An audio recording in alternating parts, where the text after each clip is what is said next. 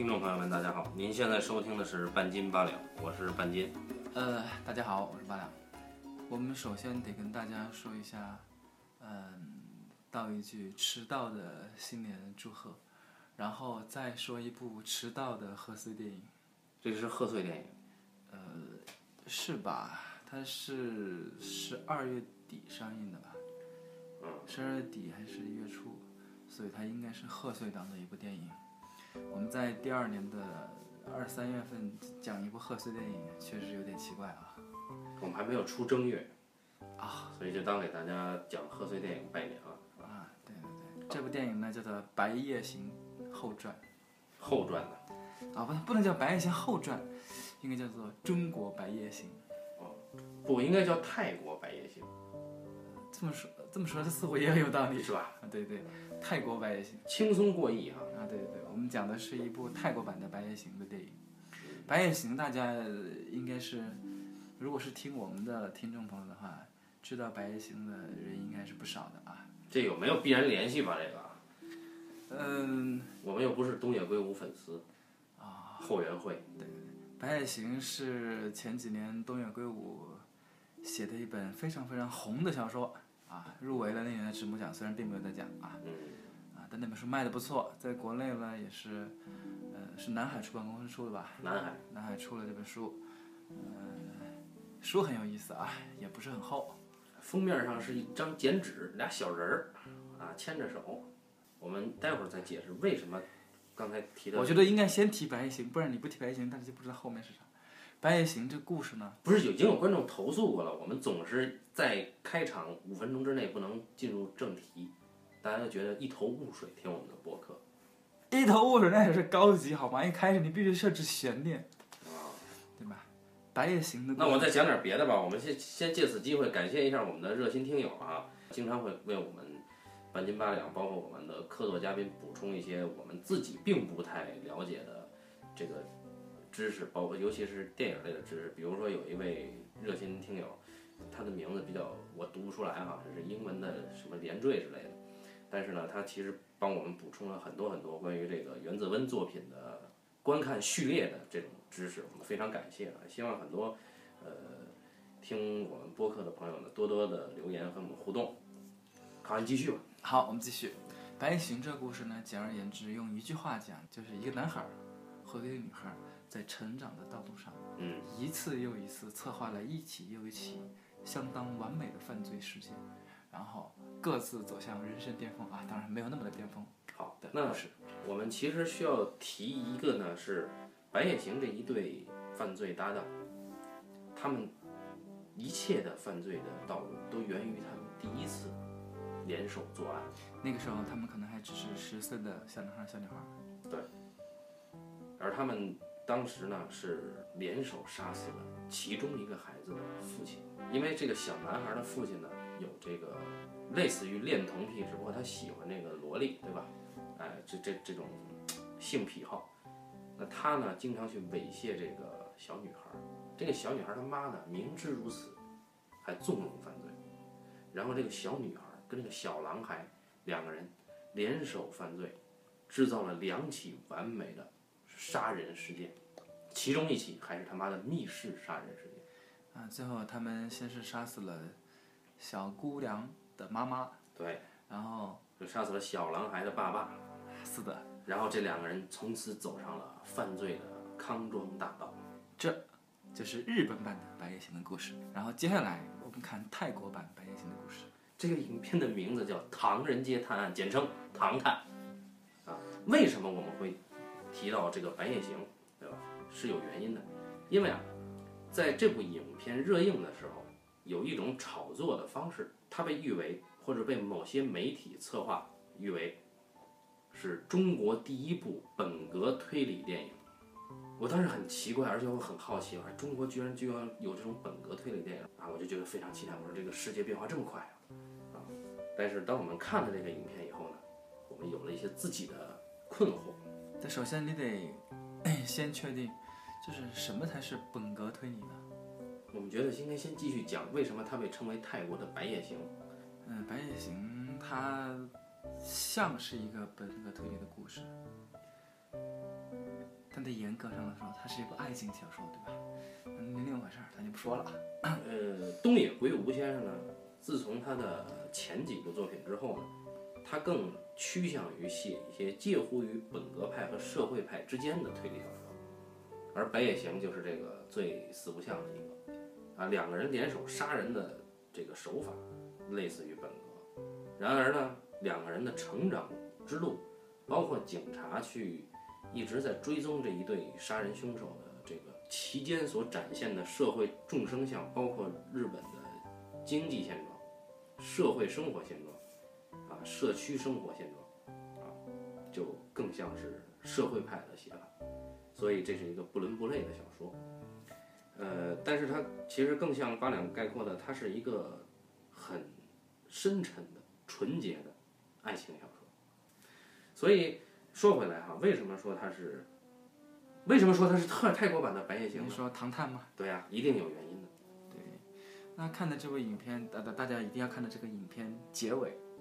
只有看到影片的结尾，最后那一番翻出来之后，呃，大家可能才能够大致的明白，啊、这个故事最深沉的这个最底层的这一个故事。因为这个故事，这个唐唐探这个故事啊，首先最里层的这对对，首先《唐探》这个故事它是一个比较复杂的故事，因为它是由三个故事是串在一块儿的。嗯，那么呢，我大家可能集中关注于第一个故事，大家所有人都知道啊。第一个故事，这个五个人抢银行，我们现在说唐探啊。第一个故事是五说唐探可以吧？可以。啊，对，这个唐探呢，其实是由三个故事这个交织在一起的。我们说的《白夜行》是它的底层，是它的整个所有故事建立的基础。嗯，对，对，它的基础其实是《白夜行》，所有人要从最表面去讲，对，吧？我们从最表面上讲，我们从表面上讲呢，我们首先会看到第一个故事。第一个故事是一个黄金大劫案的故事，是说某一天有五个人，这五个人呢，呃，有一个是这个呃石像匠人，嗯，一个匠人，三个匪帮啊，三个东北，一个泰国石像匠人，三个东北匪帮，再加一个台湾这个、呃、警察，台湾去台台湾籍泰国警察，他们三方三方五个人合伙，偷了本邦本普老大金世杰先生对，啊对一百零一公斤黄金，然后他们就想这个不得把黄金拿走对吧？得对先要藏起来，对，某一天然后再把它分了，然后呢就藏在那个匠人那儿，结果某一天匠人挂掉了，被人杀了，然后另外四个人就急了，黄金去哪儿了呢？哎，哎，这就是表层第一个故事。而我们的陈赫先生和肖央先生这二位神探，官方警长，嗯，在查的是这个案子。然后，在这个案子这个表层案子后面呢，我慢慢哎，我发现有第二个案子。第二个案子是什么呢？是说匠人是怎么死的呢？对吧？哎，匠人他有黄金，那么是不是有人谋财害命，把黄金给偷了，把他弄死？那知道匠人有黄金的有谁呢？哎，有他的四个同伙，还有一个谁呢？还有一个就是很不幸，被卷入进了王宝强先生。就是我们中国男演员的颜值担当，对，那个王宝强老师，他就开始要洗刷他的冤情，对吧？这就是第二个表层故事，就是谁杀了匠人。是怎样杀的匠人？对，然后最后啊，我们经过一番殊死搏斗、抽丝剥茧的这个侦查，最后发现啊，是由我们的潘粤明老师杀了这个匠人。然后这个时候就引出了第三个故事，就是我们潘老师为什么要不远万里去泰国杀一个泰国匠人？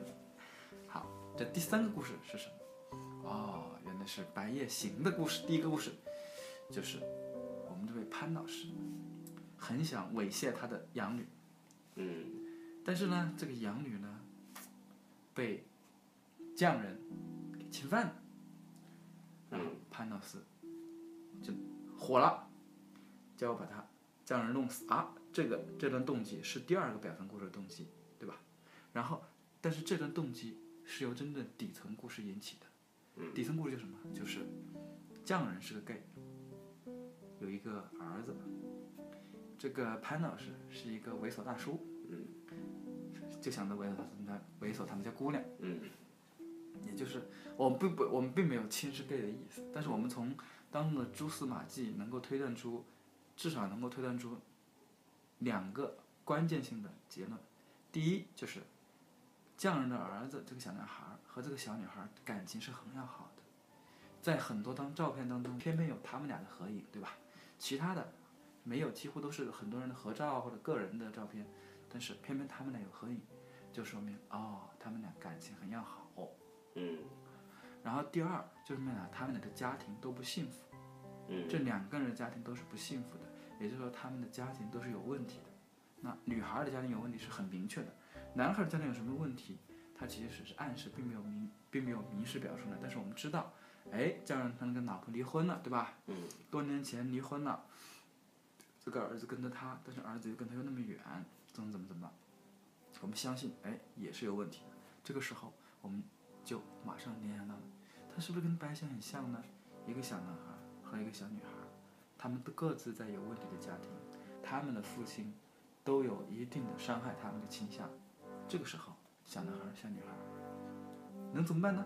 他们决定联手反抗。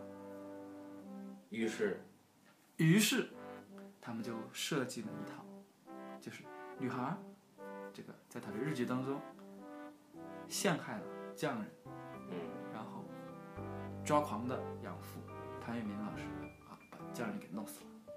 然后女孩儿也知道，我现在只是帮小男孩搞定了一个，对吧？我现在只是完美我的完完美犯罪计划当中，我只犯了第一发，还有第二发，我养父还在，怎么办呢？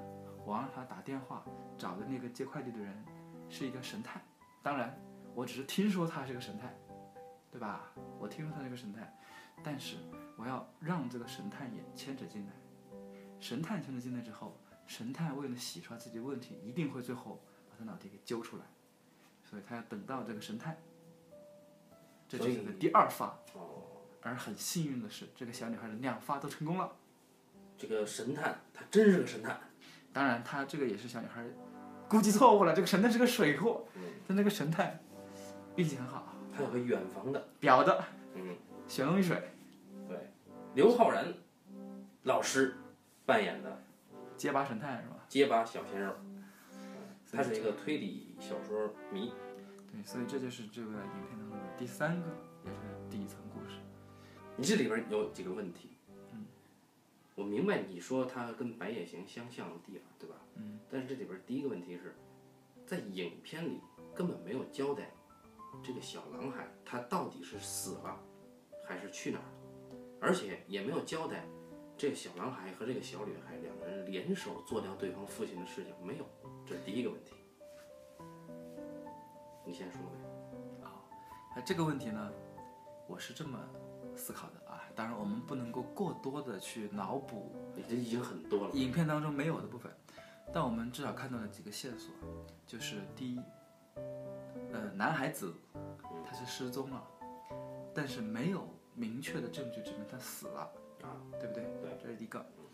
第二，有一个明确的倾向性的，或者是说影片当中，呃，有指向性的，是暗示或者是明示几次说，这个女孩害了那个男孩，嗯，对吧？这是女孩害男孩，这是错的是说从匠人的视角，视角，他的资料当中，这两位神探，对吧？或者是从这个结巴小神探，对的，两位结巴小神探分析了匠人的资料之后，得出的一个结论是，匠人怀疑小女孩害了小男孩，是吧？对。然而，这一个有着明确倾向性的在影片当中指向的东西，在后来被推翻了。就是当我们看到小女孩和小男孩他们的合照的时候，说明前面的指向性就被推翻了，对吧？也就是说，小女孩害了小男孩，害死小男孩这个事情，这个有之前有强烈倾向性的这个线索，在后面的时候被推翻了。没有我们被推翻了。当你看到那个照片的时候，就知道他们俩关系很好，他不可能就关系很好就不能杀人了。他没有任何动机啊，哦，没有任何东西。他那呢，他明确的把它推翻掉之后，我们都知道，你非你这个东西，A 和非 A 是不一样，对吧？我们都学过这个，这个这这这我们的数学里面叫啥的我高考数学是四十分，啊？总而言之就是这样。我们在逻辑里面有一个说法，就是说，当我们一开始判定了 A 之后，当我们很快推翻了 A，那么就它就它就一定指向非 A，就是小女孩一定没有杀死小男孩，而疑罪从无。对疑就是疑罪从无这个观念，所以他只要把他之之前这个线索给推翻掉了，观众能够认同的，或者他只或者他现在透露的消息，就一定是小男孩没有死。第二个问题，嗯，是在这个杀人过程中，嗯，我们知道白夜行是必须是两人协同作战、无缝对接的，是的。但是在这个杀人过程中，在《唐探》里面，如果你把它比作泰国版的白夜行，其实我就有一个问题。就是这个杀人两桩杀人事件，小女孩一个人就可以全完成了。是呀，所以这个小男孩就没有起到什么作用。他，但是他起到了一个作用，他失踪了。这，你不能说他是没有作用的，对不对？嗯。他的失踪本身就这个态度嘛。如果没有他的失踪，他老爹不会去找。嗯。对吧？如果失踪之后，他没有任何的东西啊。还有一个就是失踪之后，为什么匠人会？怀疑的是这个小女孩。如果小男孩没有留下任何的东西，没有任何指向性的线索，他老爹是追不到这儿来的。这个就是我们国产《白夜行》或者泰国《白夜行》的粗糙之处，它的线索与线索之间缺乏真正的关联。我们不知道他为什么匠人会怀疑这个小女孩干掉了个小男孩，我们不知道，对吧？这里面片中有诸多这种断掉的线索。嗯，我觉得那个可以再说，因为我们现在只是说到了，呃，这个故事的层面。对。那我知道，因为我看了一下，因为我我不知道听，先不说听众吧，就从我从网上找到一些资料来看，大家有很多的疑问，比方说，呃，大家对于整个故事啊，嗯，对整个故事，啊其实还是有很多疑问的。比方说，有一个朋友就会提问，他说，嗯，如果这女孩一开始想到的就是。呃，要把她的老爹给，把她的养父给清掉，对吧？清理掉，那她就不应该设计一个这么严密的密室杀人计划，对吧？嗯，因为我们知道这个整个杀人大计是这个小女孩自己想出来的，然后被他老爹看到，嗯，他老爹就执行了。他如果小女孩真正想把老爹清掉，他应该想一个有明显漏洞的杀人计划，从而把他老爹，从而把他搁进去，把他老爹搁进去，但是并没有。他想到的其实一开始是一个非常完美的计划，而这个完美计划里面，偏偏这个完美计划当中，那个替罪羊也是个水货。要不是因为那个是我们的结巴神探从中国到了泰国，这个案子绝对是做成铁证了。一旦做成铁证，我们的王宝强先生肯定挂掉了，对不对？然后小女孩也不可能摆脱得掉她的老爹。那也就是说，这里面。有一个很大的问题，那他到底是一开始他的计划当中是连环就已经想好了设计他的设计养父潘粤明先生，还是一开始并没有涉及到，而是在侦探二人组到了这个小女孩的家，小女孩意识到可以利用了之后才开始做那个日记。这一点，这个日记是早就有的，这个已经交代了。对，日记肯定是让他。潘粤明发现，然后让潘粤明作案，相当于他写了一本杀人宝典。对对对，日记是肯定有，但是烧日记这个行为，烧日记也交代了。小女孩一开始没有想到这两个神探能够发现这个，发现他们家。嗯。当他发现这两个神探，他就逐渐找到他们，他就发现，哎，我要把这个日记烧掉，引导这两个神探搞掉我的养父。对，那就说明了他第一次他设计的那个完美犯罪，没想要搞他爹，没想到搞他爹。也就是说，他可能还有第二个计划，如何去搞他的养父。这个是你纯粹脑补啊，纯粹脑补吧。对，也就他喜欢他爹，对他那也是，那也有可能，对吧？嗯，那有可能。总之，也就是说，如果从这个角度上讲，他这个计划一开始的时候还没有那么大，对吧？这个计划也是跟着变化走的。当然，我也不知道，就这个小女孩，她作为这个影片的核心人物啊。她并没有这个《白夜行》所描述的那个女孩的魅力，因为这个女孩从外观上看，相当于一个打了雄性激素的左耳的女主角的外形，啊，眉毛也粗了，脸的线条也硬了，哎，然后对吧？这个偶尔还摆出一个杀人犯的这种阴郁的表情。左耳的哪个女主角？就是左耳有毛病的那个。啊，叫陈什么？忘了。唐探的这个核心女孩，她的外形我感觉像是打了雄性激素过多的。对，最开始的时候，我以为《唐探》的核心主角是阿香，阿香是另外一个更关键的元素。就在这个影片里面，我们发现阿香她的存在很有趣，是一个可有可无的存在。她就应该不叫阿香，他应该叫阿飘，你知道吗？这个阿香哈、一开始就出现了，对吧？就王宝强偷窥嘛，对吧？当这个佟丽娅老师扮演的阿香出场以后呢，我们就发现，在这个所谓的推理电影里面，有几个关键节点都是阿香的作用，而且这里面有几场戏的关键大戏都是在阿香的地方。比如说，它当中有一场这个叠罗汉，叠罗汉啊，就是呃三个劫匪，嗯，两个逃犯啊，两个警察，那应该是致敬周星驰老师的《九品芝麻官》是吧？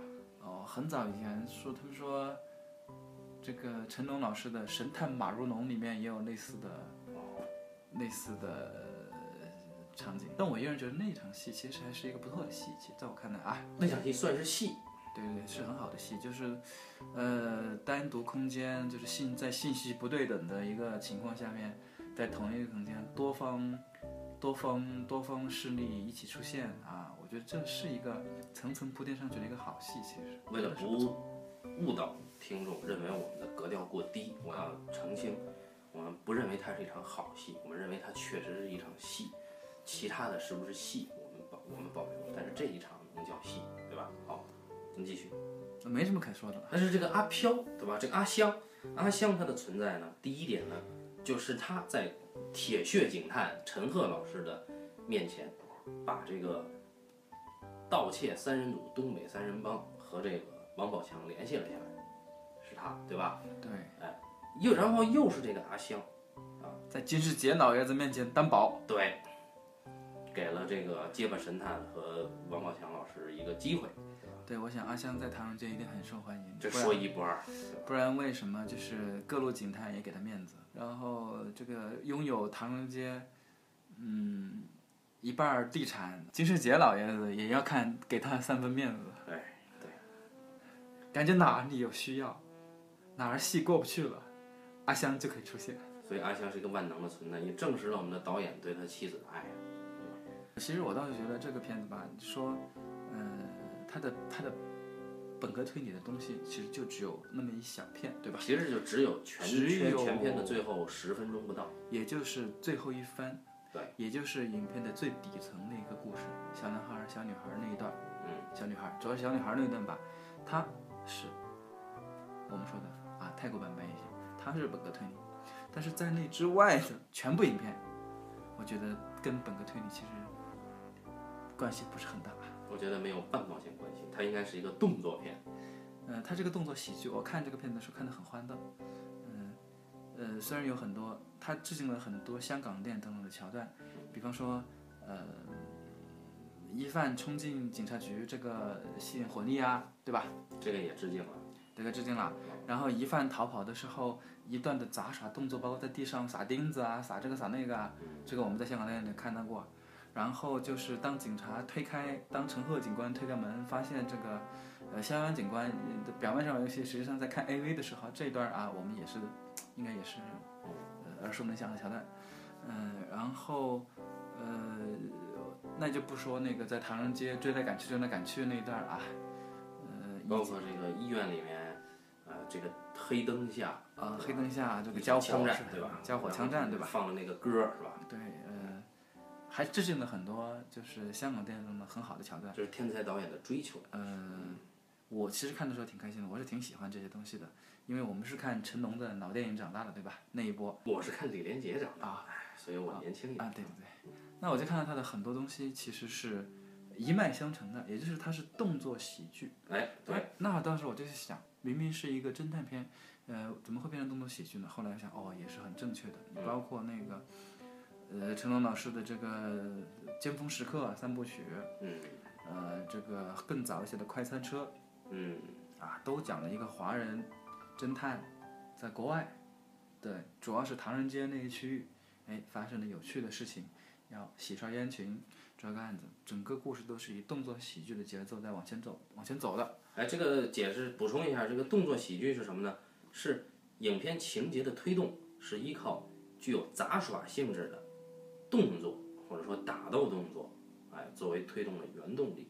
对，你看，而我们这个《唐探》这部影片当中，推动这一段的是谁呢？其实并不是在推理逻辑和推理案件的结巴小神探，而是我们的王宝强老师。当然，他也没有什么推理逻辑啊，当然，我们王宝强老师他身手很好，在这部影片当中呢，充分，他很充分的发挥了他的这个呃喜剧的天分啊，对这个杂耍的天分，呃，那个很多动作，因为我们知道他演过那种比较刚猛的动作戏，对吧？但这个里面他就没有了，啊，小空间的闪对，展，基本都是小空间，然后一路很狼狈的，主要以逃跑为主。他的主要功夫，一个是搓眼睛，一个是猴子闹，一个是猴子掏桃，海底捞月，嗯，是吧？主要就是这几首，没别的。而正是因为这个动作喜剧全都是由王宝强老师就去承担了这个担当，对吧？担当了这个动作喜剧。对对对对对，而我们的结巴小神探担当了这个推理。按理论来说啊，这个组合是没有问题的，对吧？对啊，你这个一个人负责动动作，一个人负责头脑，哎，听起来好像是没有问题。但我在看这个片子的时候呢，总觉得啊，为什么不能再快一点呢？就是这个片子好像有两个多小时，它有一百三十五分钟，嗯，但是我看的时候我就想，哎，为什么总觉得有点拖拉？看单场戏的时候好像也不觉得拖拉，但是一路看下去就越来越觉得拖，越来越觉得拖，就变长了，让我就很好奇，我想怎么还没有结束？明明也是好看的戏，你看每单场戏你看拉出来啊，基本上都是好看的戏，呃，一开场这个这个陈赫啊，警官冲进去，哎，有悬疑对吧？死了个人，然后冲进去之后马上肖央，警官哎，这个跟他作对的警官出现了，两派人马，一派一派警服，一派便装对吧？那个泾渭分明，哎，也有一段好戏，然后到了警察局也也有局座面前，哎，也是有戏的。他好像每一场戏还都是有明确冲突的戏，但为什么看了就这么辛苦呢？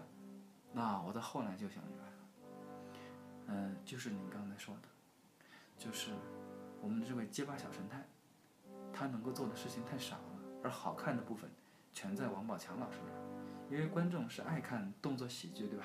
爱看杂耍的。嗯，那个看了之后，你在中间来一段这个这个推理的时候，他前后他就接不上了。我觉得更主要的原因啊，是因为我们的编剧兼导演陈老师，他是做电视剧出身的，所以他写戏喜欢往满了写。对，我就觉得所有的戏都是满的。嗯，你嗯，比比比方说那个第一次，这个一个陌生来电说，宝强老师，马上你要被抓了，证据确凿啊，你赶紧跑啊！宝强老师就开始，哎哎哎，左看右看，然后准备开跑。这个跑的这段戏拍的真是够丰富啊，嗯，好长好长，好长好长。玩到一半儿的曼谷了，呃，我记得好像还有什么河水啊，有河边，河边啊是香料市场啊，对啊，还有我们的这个陈赫老师第一次撞到鼻子啊，对吧？嗯，就是这东西就很丰富很满。我当然是希望看到泰国的这个生活百态，对吧？我觉得这很有意思，我愿意看。但是好像一直都有啊，他始终是每一次都给的很足够，给的很充分。说明导演有追求。我是觉得他是可能是舍不得删减这些戏，这些戏毕竟拍的时候都很辛苦，对吧？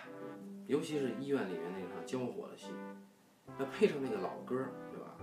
打来打去，很冗长，但是呢，我们看的很开心，对吧？说明导演有追求啊，有这个影像上的追求。嗯这放在香港，这是杜琪峰导演啊，对吧？这为什么我好像在杜琪峰导演的哪个片子里面看到过这个镜头呢？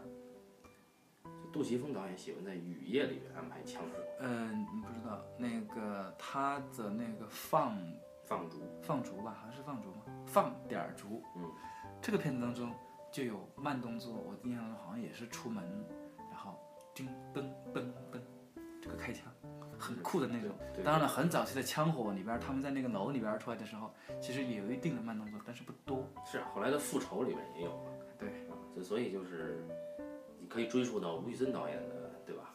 啊，英雄本色》里嘛，所以说明我们的陈导演是有追求。我们夸了他这么久，合适吗？呃，所以我们要接下来要讲一讲一个困惑的地方，比如说你刚才说的这个泰国版的《白夜行》，这里面核心人物是有一个暗黑萝莉，对吧？对，这个小姑娘，哎，她很奇怪，就是这里面有三个疑问。第一点是，到底她杀没杀这个匠人宋帕的儿子呢？也就是她的这个异性男朋友呢？小男孩，她杀没杀呢？嗯，其实我是认为是没有杀的，啊但是呢，因为你影片没有只给，所以我们只能说去推导有没有所以我们只能说不知道。啊，那就是不知道好了。但这里面就有问题了。宋帕作为一个匠人，他很严谨，对吧？因为一个匠人，你知道，就是他应该是对是一个强迫症，他是力求完美的。而且我们在影片交代中知道，这个宋帕其实对这个自己的作品的细节是很讲究的。而且你看，他能够把这个黄金去砌在一个很漂亮的这个佛像里面，这是本身就是这个人是很有耐心、很费功力的。你又能看到宋帕在搜集证据、跟踪这个小女孩的时候呢，拍了满墙的照片，对吧？而且他经常会用这个照相机，对吧？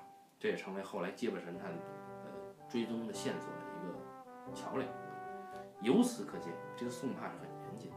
但是我就有一个问题：如此严谨的一个人，他基于什么理由去怀疑并且跟踪调查，导致自己丢了性命？就在这个黑暗萝莉身上下了这么大功夫，到底是他如果没有一个理由，是不足以支撑这个动力的。事实上，这就是你一开始说的，就是，呃，我们在这个强情节或者强逻辑的剧当中给的线索不够，哎呃线索之间没有联系在一起，对吧？所以大家图一乐就完了，就踏踏实实就说这是动作喜剧，把最后这个一个为了反转而翻转的这种类似本格推理的这种东西删掉。对呀，我都说了好多了。我说这个东西呢，就是一个很有意思的动作喜剧，它呢让我喜欢或者让我怀念的是我们当时看成龙的喜剧动作喜剧时候的感觉嗯，就可以了。不要说什么本格推理嘛，那也说的多么伤人啊，对不对？还有第二个问题，就是这个暗黑萝莉啊，她布了这么大的局，为了什么呢？第一点，她首先而且最直接的是，他要干掉这个宋帕，对吧？那就有问题了，为什么他要杀宋帕呢？你这不是跟之前那个问题一个问题吗？就我之前问的是宋帕为什么要调查他，现在又没有说他为什么要杀宋帕，没有吧？那我们好绕了两个多小时，迷醉在陈导演的影像风格中，我们却不知道这一切究竟是他妈的为了什么？这没有跟推理没有任何关系啊！什么是本格推理呢？本格推理要求有严谨的逻辑，人物的行为要一环扣一环，你这里都是断环的。你拎都拎不起来，咵啦啦咵啦啦就碎了，就掉了，就瘫了。所以我这两个问题就不知道到底怎么回事。你还有第三个问题吗？第三个问题有啊，就是这个暗黑萝莉，当她被这个小结巴揭露了之后，后面她没戏了，小结巴就走了。我想问：一，小结巴为什么要走？第二，暗黑萝莉最后为什么不交代？是不是因为篇幅真的太长了？呃，我不能去推断屏幕上没有的东西，对吧？你已经推断了很多了。好好，我不能去强迫大家接受荧幕上没有的东西，但是我能从荧幕上找到一些线索去支撑。嗯，首先是小结巴为什么到那个地方是一个开放式结尾啊？在影片的开头，我们的结巴神探秦孝被淘汰的时候的原因，是因为他说：“我想要一次完美的犯罪。”嗯，啊，这是第一个线索。但是他并没有交代说他为什么要一次完美的犯罪。嗯，我们后面知道了他老爹因为犯罪被抓了，对吧？好像是张国强老师扮演的对就是我们的大脸爹爹。对对对，他老爹就是结巴神他爹，是因为犯罪被关进去了。而那个时候他还很小，我们看到还是小孩子的这个结巴神态亲眼目睹了这一切。那这里我们可以产生无数个推论，就是到底是什么能让一个小男孩会有这样的想法，就是说我要一个完美的犯罪呢？其中一个推论就是说，哎，我老爹犯的事儿是吧，被抓进去了，那我也得犯一次，不被人抓进去。在心理学上就杀掉了他爹。哎，对，他就成长。啊，对，当当然这个我们可以随便猜啊，但是我们只能说这是一个线索。线索第一个就是他说过他儿子完美的犯罪，嗯，这是第一个线索。第二个线索是那个小女孩儿说，小女孩儿现在做的是一次完美的犯罪，对不对？嗯，这是第二个。然后第三个线索是前后他两次折过那张纸，对不对？啊，单纸。然后女孩儿说，那个你好棒哦，是吧？不，女孩第一次的时候是老师布置作业，对啊，怎样把纸立起来，对不对？啊，然后，当时小男孩折了张纸放下去了，女孩就说啊，你好棒哦。呃是这么简单。哦，这么简单。当时说过一句意味深长的话，对不对？是一个换一个角度去看就行了，对吧？事物就取决于你换换一个角度去看一看，大概这个意思吧。So，so，然后到了后面结尾，他再一次拿着那张纸，这个时候他已经治好了，再放到小女孩面前，然后走了。对，然后我们说明了什么呢？说明我们什么呢？说明这个男孩子，我们的结巴神探，看透了。他终于已经换了个角度，大概明白了怎么回事儿。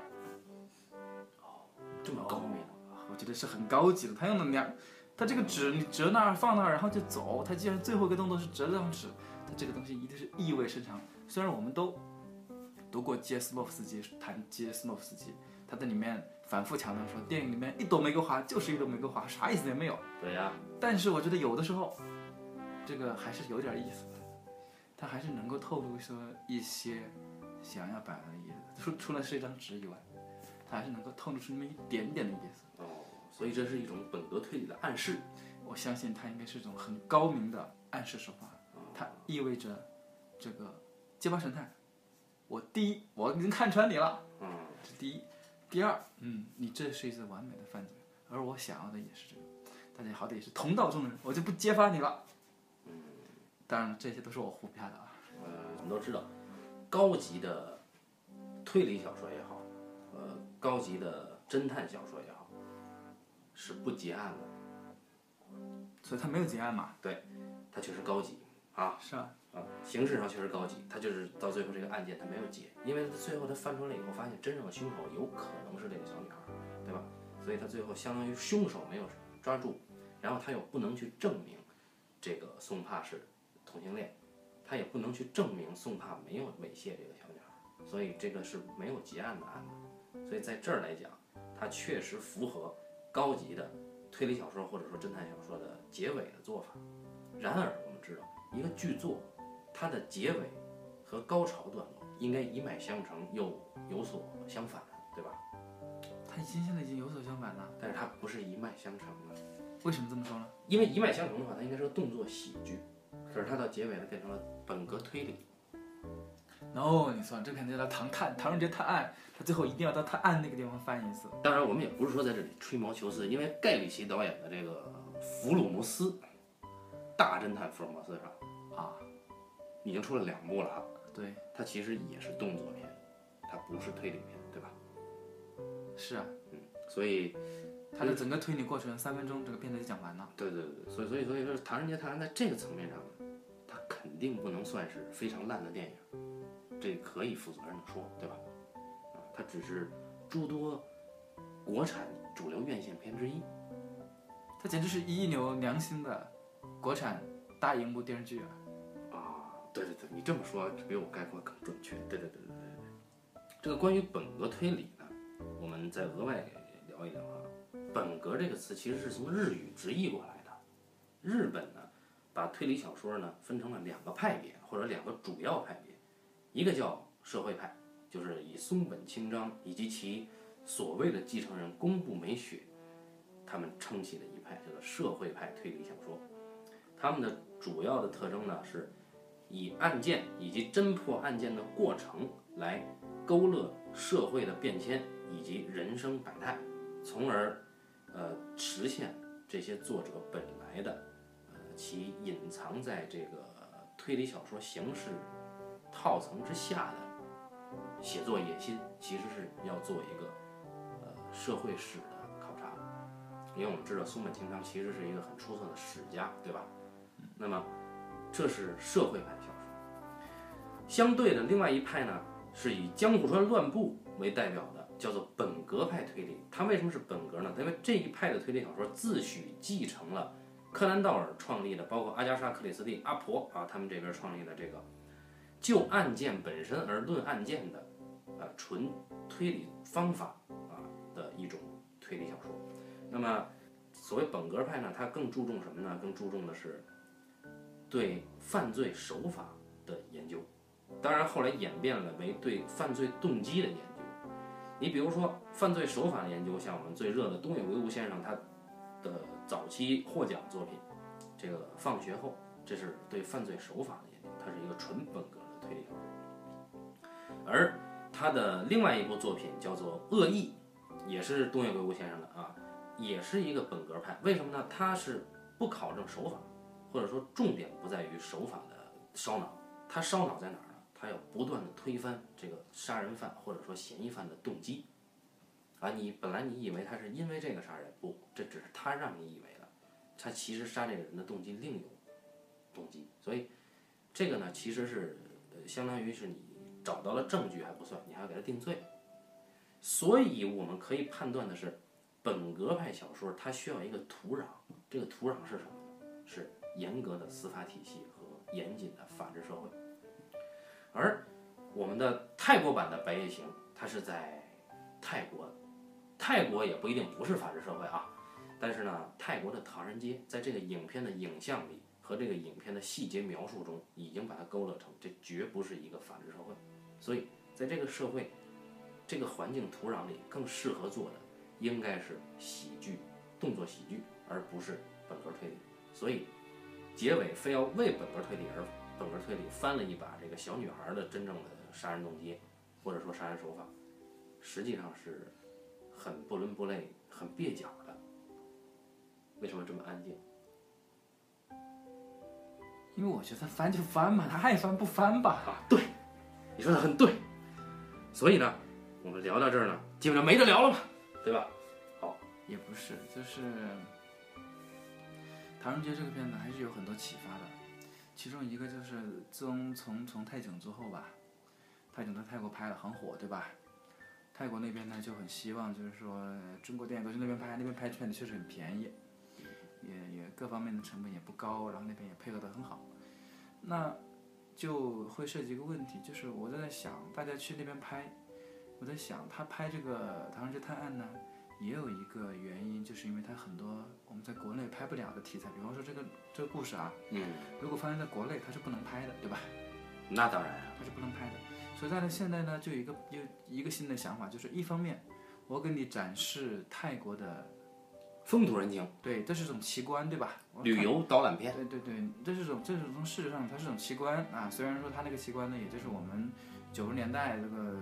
中东部地区的那种样子的感觉，对吧？是泰国旅游局定制。对，但是它毕竟跟我们现在国内相比，还是相对来说是有有那么一点点的异域风情，而且现在国内去泰国的人越来越多，有那么一点点异域风情又能够接受啊，这是一个卖点，这是一个卖。那那你要展现这个卖点，你就必须要通过一些，呃，室外戏多的东西。室外戏多什么呢？无非就是，呃，公路片像泰囧那样的啊，公路喜剧，或者像这种动作喜剧，对吧？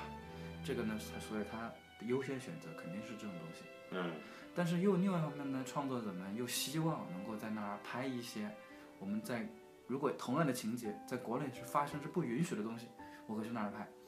比方说什么，这个在泰国如果发生了一个恐怖片，对吧？恐怖惊悚片，哎，那或者是抢劫、劫匪片、警匪片，就是罪案不称职的警察以及鬼都在泰国。都在泰国，反正咱们中国没有，对，那都是泰国的。我觉得也是。这样的话，一下就放开了，就说很多东西去给拍。所以我觉得他的本格推理这一块吧，作为探案这一块，可能是他的真实的意图。动作喜剧呢，可能是觉得从娱乐性上，或者从它的必要性上，他需要把它拍成动作喜剧，他演员也有这个资，有这个条件，把它拍成动作喜剧，让它这么有趣。但他真正想做的，可能确实还是一个探案或者是一个推理的部分，因为。他可以把他在泰国之后可以做到他在国内做不到的东西对吧？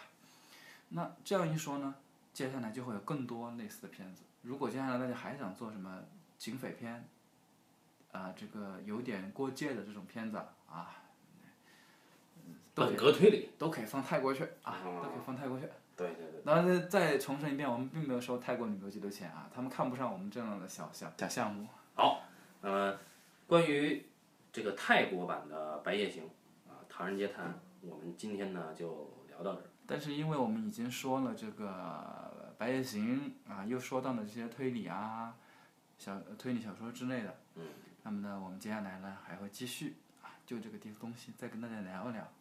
好，那么我们就敬请期待下一期，感谢大家收听，再见。嗯，拜拜。